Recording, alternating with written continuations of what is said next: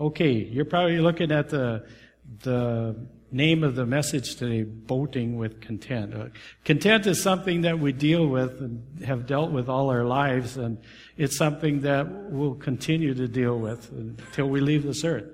Man has been struggling with uh, contentment from the very beginning. When Adam and Eve were in the garden, a perfect garden, they weren't content. And when Satan um, teased them a little bit, they gave into that because they wanted to become gods or God. And we've been struggling with contentment ever since. It doesn't matter if you're ten years old, one hundred years old, if you live in East Asia or if you live in Africa or United States, we all deal with contentment. Understanding that we're all in the same boat, hopefully we can find some helpful ways to deal with contentment. Come to think about boat. Uh, that's a metaphor. It's kind of ironic that we use that. If we're all in the same boat, I'm sure that we will, all wouldn't be happy, would we? Maybe the boat's color wouldn't be right. Maybe it's purple and you don't like purple, or it's green and you don't like green, or you want pinstripes on your boat. Or maybe it's the size of the boat. Oh, it's too small, it's too congested on this boat, or it's too big, way too big to clean this boat. Ah, uh, but maybe it's where it's headed. Maybe you got a man driving and he hasn't asked for directions and this boat is going somewhere. And, or it's the speed of the boat. Oh, this boat is just crawling along, it's too slow, or it's too fast, it's crazy. Or who's on this boat with us? I don't want to be standing next to them on this boat. Or the accommodations on the boat. Where can a guy get a good burger on this boat, you know?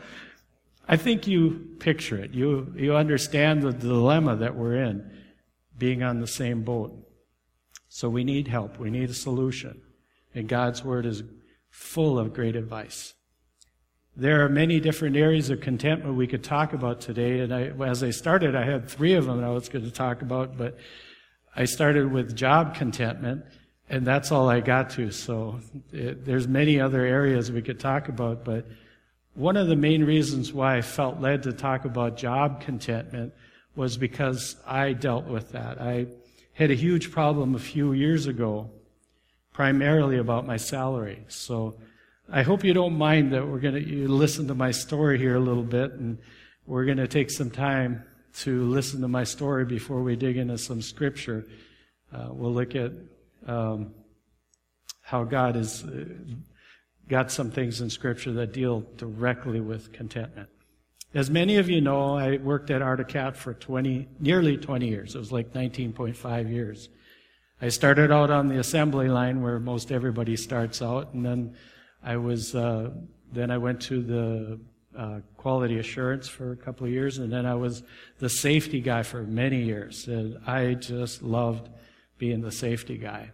Um, as the safety guy, you're always looking for hazards, and you're you're trying to fix things, and you listen to people, and of course people get hurt, and it's like, why did you get hurt? How can we prevent that? So it, it was a really fun job, a demanding job, a stressful job, and yet very, very rewarding. I loved working with the people. But I wasn't content what I, with what I was making at work. I had convinced myself that I needed to be paid more for what I was doing, and it consumed me. It's all I thought about. The writer of Ecclesiastes three, five, ten says, uh, whoever loves money never has enough money. Or whoever loves money never has money enough. Whoever loves wealth is never satisfied with his income. This too is meaningless. I'll never forget the time when my boss invited me to lunch. And I thought to myself, oh, this is great. It'll just be me and him, and I can talk to him about getting a raise. I even went so far as to write out all of my points on a piece of paper, so that I wouldn't forget anything. As you could tell, I'm a note man, and I kind of survive by my notes. Um, so I could let him have it with both barrels. And I did. I deserved a raise. I need to stop right here and tell you that my boss uh, took a great risk to give me the safety job when he did. I didn't have any safety education. In fact, at the time, I didn't have a college degree. Um, and uh, but he told me that he saw potential in me. He thought that I could do a good job at the safety job. It was a really great opportunity for me, and I was very fortunate to have this job. But I let him have it. I deserved a raise. I told him I deserved a raise because I was doing this and that and this. And I don't remember his exact words after I was done, but I do remember his face, that look of disappointment. He had taken me out to basically thank me for the job I was doing, and I slapped him with my discontentment. I think Judy can attest to the fact that me and money, we don't separate very easily.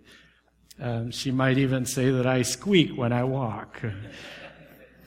I, I understood from the beginning when I was married that I was to be the provider for my family, but for me, I think it goes a little bit deeper. Maybe some of you guys can relate, some of you people can relate. You know, it, it's in my D N A. I, I have money-tight chromosomes or something.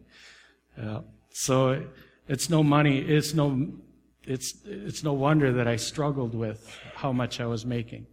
Honestly, I think uh, the majority of the men here can see where I'm coming from. God has uh, made us with that unique part in, in our makeup to provide for our families. That's why we hunt, ladies. We got to provide meat and put meat on the table.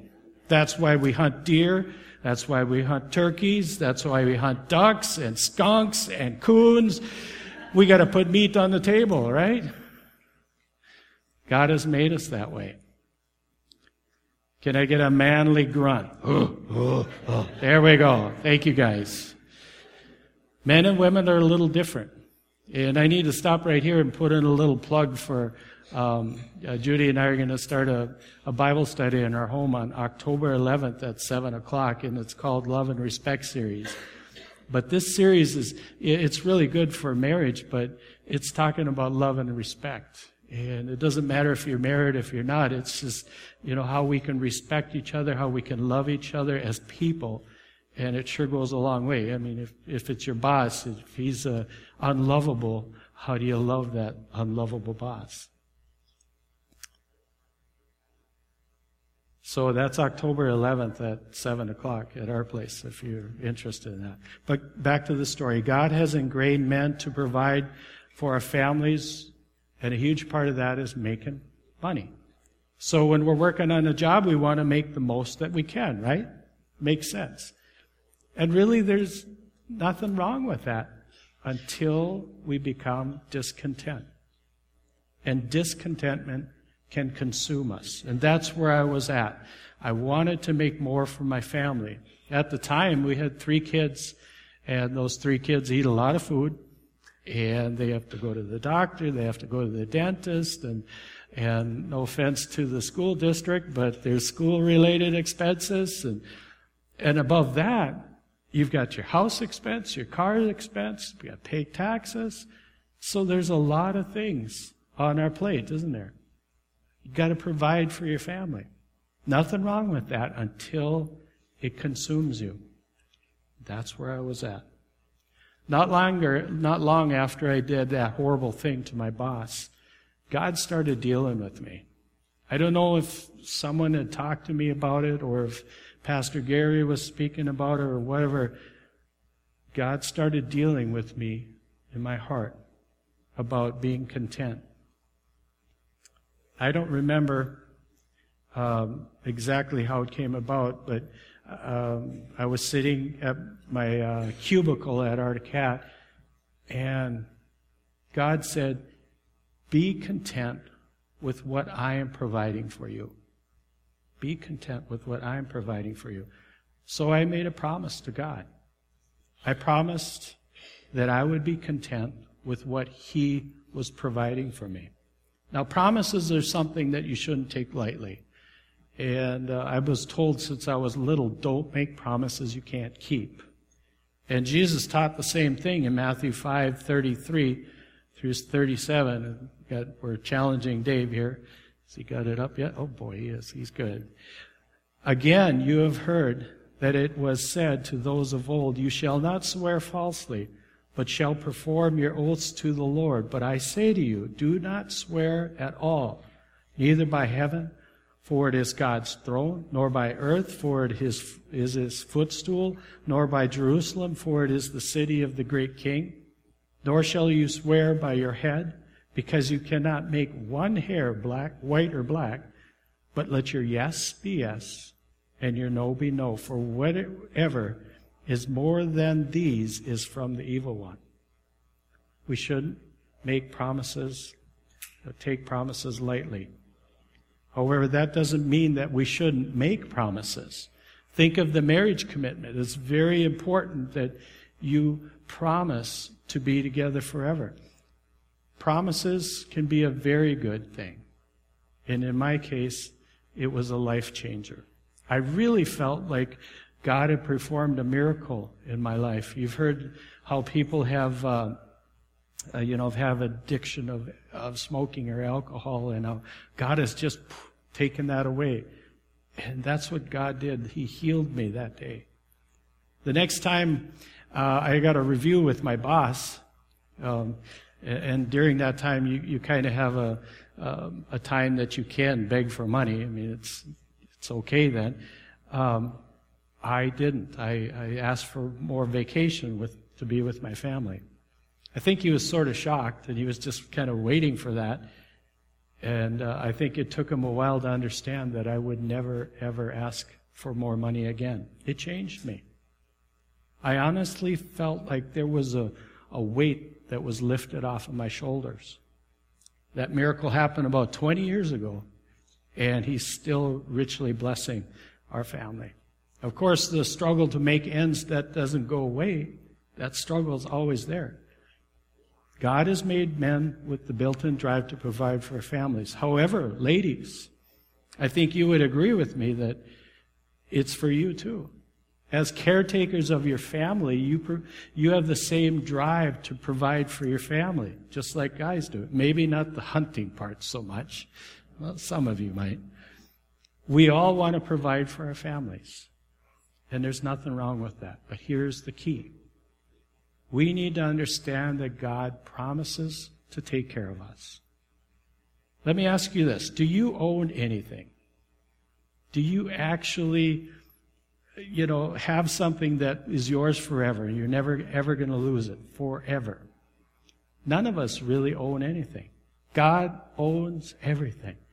God owns the sun, and the sun warms the earth and causes our plants to grow, our animals to grow, and God owns the air that we breathe, the oxygen that we get from the air. God owns the water, the life-giving water that we drink.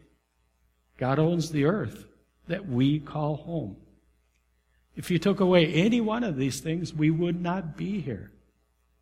God owns everything, and we're just stewards, caretakers, moochers, whatever you want to call us, on this earth. Now, some of you might be disagreeing with me, and you might be saying, well, I gave birth to that kid, and they're mine, you know. But think about it. Who made us? God made us. And our kids are a gift from God. Sometimes very, very special gifts. I think for the most part, we understand this and we believe it. But it's so easy to let the cares of this world just kind of wrap us up and blind us to the fact. And I think sometimes that we feel that we have to take care of things. As a steward, as a caretaker, it's our job to take care of it.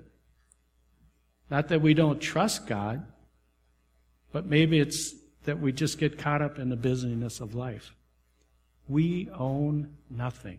God created us. God owns us. With that being said, there is much of the Bible that explains that being owned by God is not a bad thing at all, but very good. So let's dig into some scriptures. Let's turn to Luke chapter twelve, verses twenty-two through thirty-four. That's Luke twelve, twenty-two through thirty-four. And I would put a header on this passage as, don't worry, be happy. Okay? Then he said to his disciples, Therefore, I, wa- I say to you, do not worry about your life, what you shall eat, nor about the body, what you will put on it. Life is more than food, and the body is more than clothing. Consider the ravens, for they neither sow nor reap, which have neither storehouses nor barn, and God feeds them. Of how much more value are you than the birds? And which of you can, which of you by worrying can add one cubit to his stature? If you are then are not able to do the, the least, why are you anxious for the rest? Consider the lilies, how they grow. They neither toil nor spin. And yet I say to you, even Solomon in all his glory is not arrayed like one of these. If then God so clothes the grass, which today is in the field and tomorrow is thrown into the oven, how much more will he clothe you, O you of little faith? And do not seek what you shall eat or what you shall drink, nor have an anxious mind. For all these things the nations of the world seek after, and your Father knows you need these things. But seek the kingdom of God, and all these things shall be added to you. Jesus teaches us in this scripture that we shouldn't worry about what we should eat or drink or wear. Again, God owns everything. And Jesus is saying, don't worry, he'll take care of us. If God owns the wild animals and the wild birds and takes care of them on this earth, then surely he's going to take care of his humans, his people. I think sometimes because we're stewards and caretakers, that God has given us that mentality to take care of things. That sometimes we feel like we have the power to meet our needs. So it's our responsibility. I'll admit, Um, man can do very marvelous things, but who is in control? God is in control. He is the ultimate provider. Now, with that being said, I think we need to clarify that the scripture doesn't say, God meet all your needs, so go out and buy whatever you want, and um, God will provide a way to meet that need. Uh, God will pay the bill. No, Jesus is teaching that God will provide for our physical needs. What we will eat, our drink, our, our clothes, our shelter over our heads, God provide for that. But he's not going to provide for all our wants and our wishes. Jesus was also teaching us not to seek and to be anxious for things, and that we shouldn't seek for what the world is seeking for. To me, this speaks directly about contentment. I told you my story today not so that uh, I could brag to you or, or uh, that uh, you could feel sorry for me or whatever. I, I told you my story today to hopefully help you understand that God keeps his promises. If you are willing to trust God that he will provide for you and your family, then you can be content. You can just relax and trust that God will supply for your needs, even with the salary that you're given for your job. Not long ago, I was talking to a friend about contentment, and he confessed to me that for many, many years, all that was important to him was work. He would admit that he was a workaholic.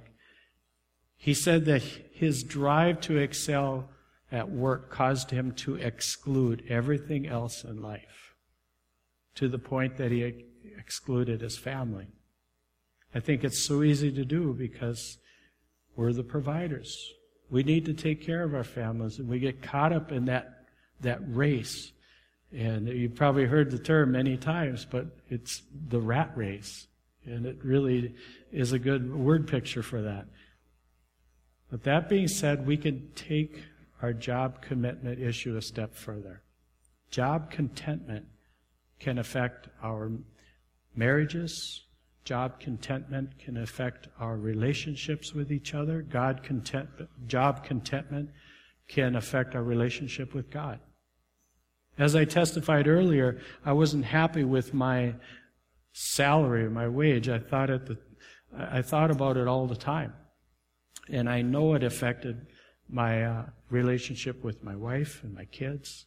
I was stressed out about it. And I know it affected my relationship with people, too.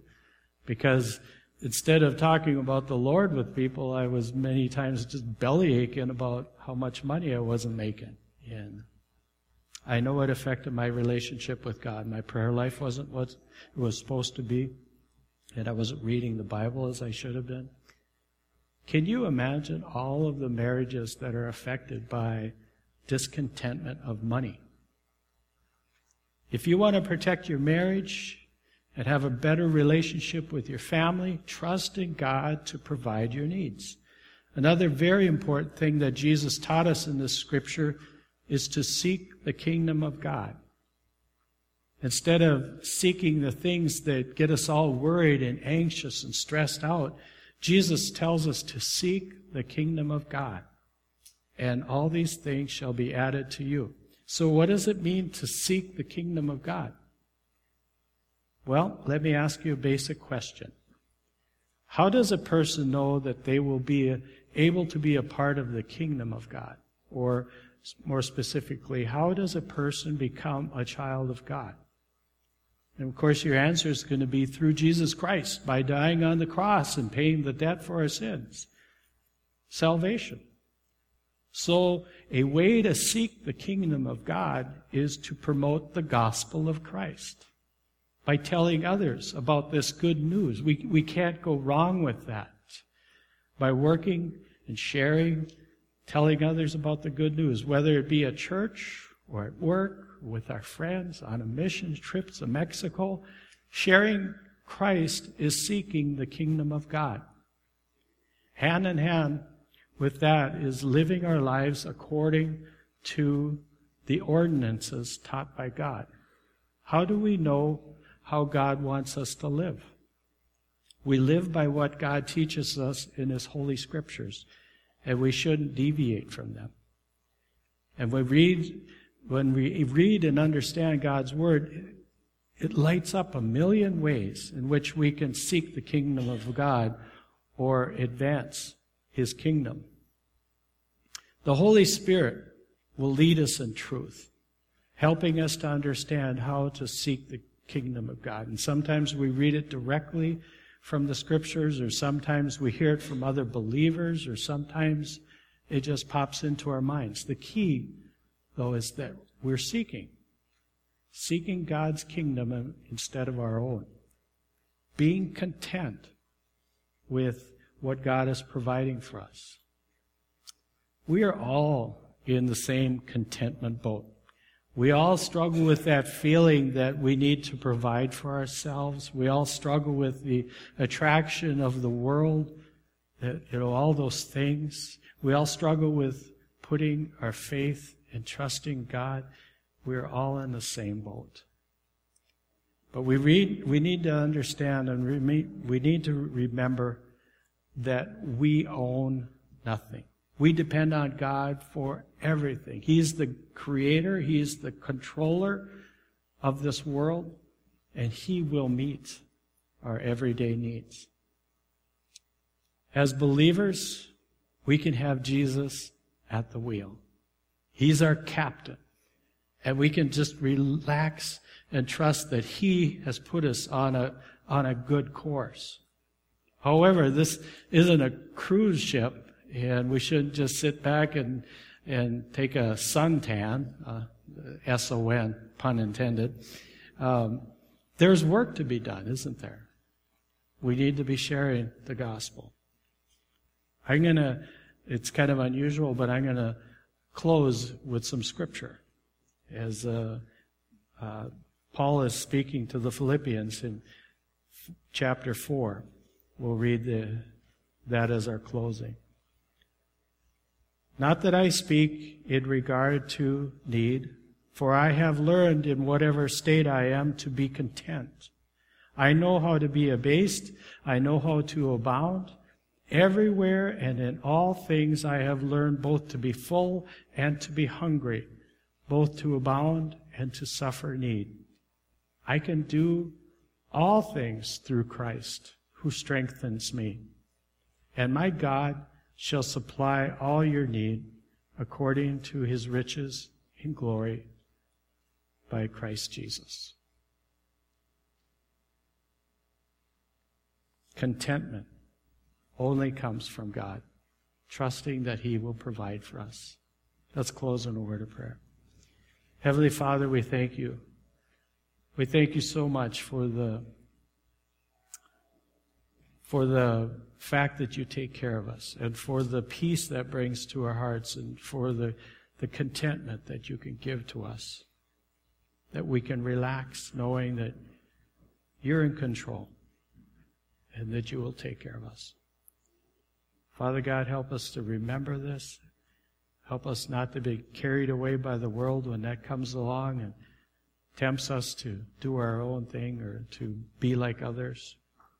But help us to be content with what you provide for us. And we ask this in Jesus' name.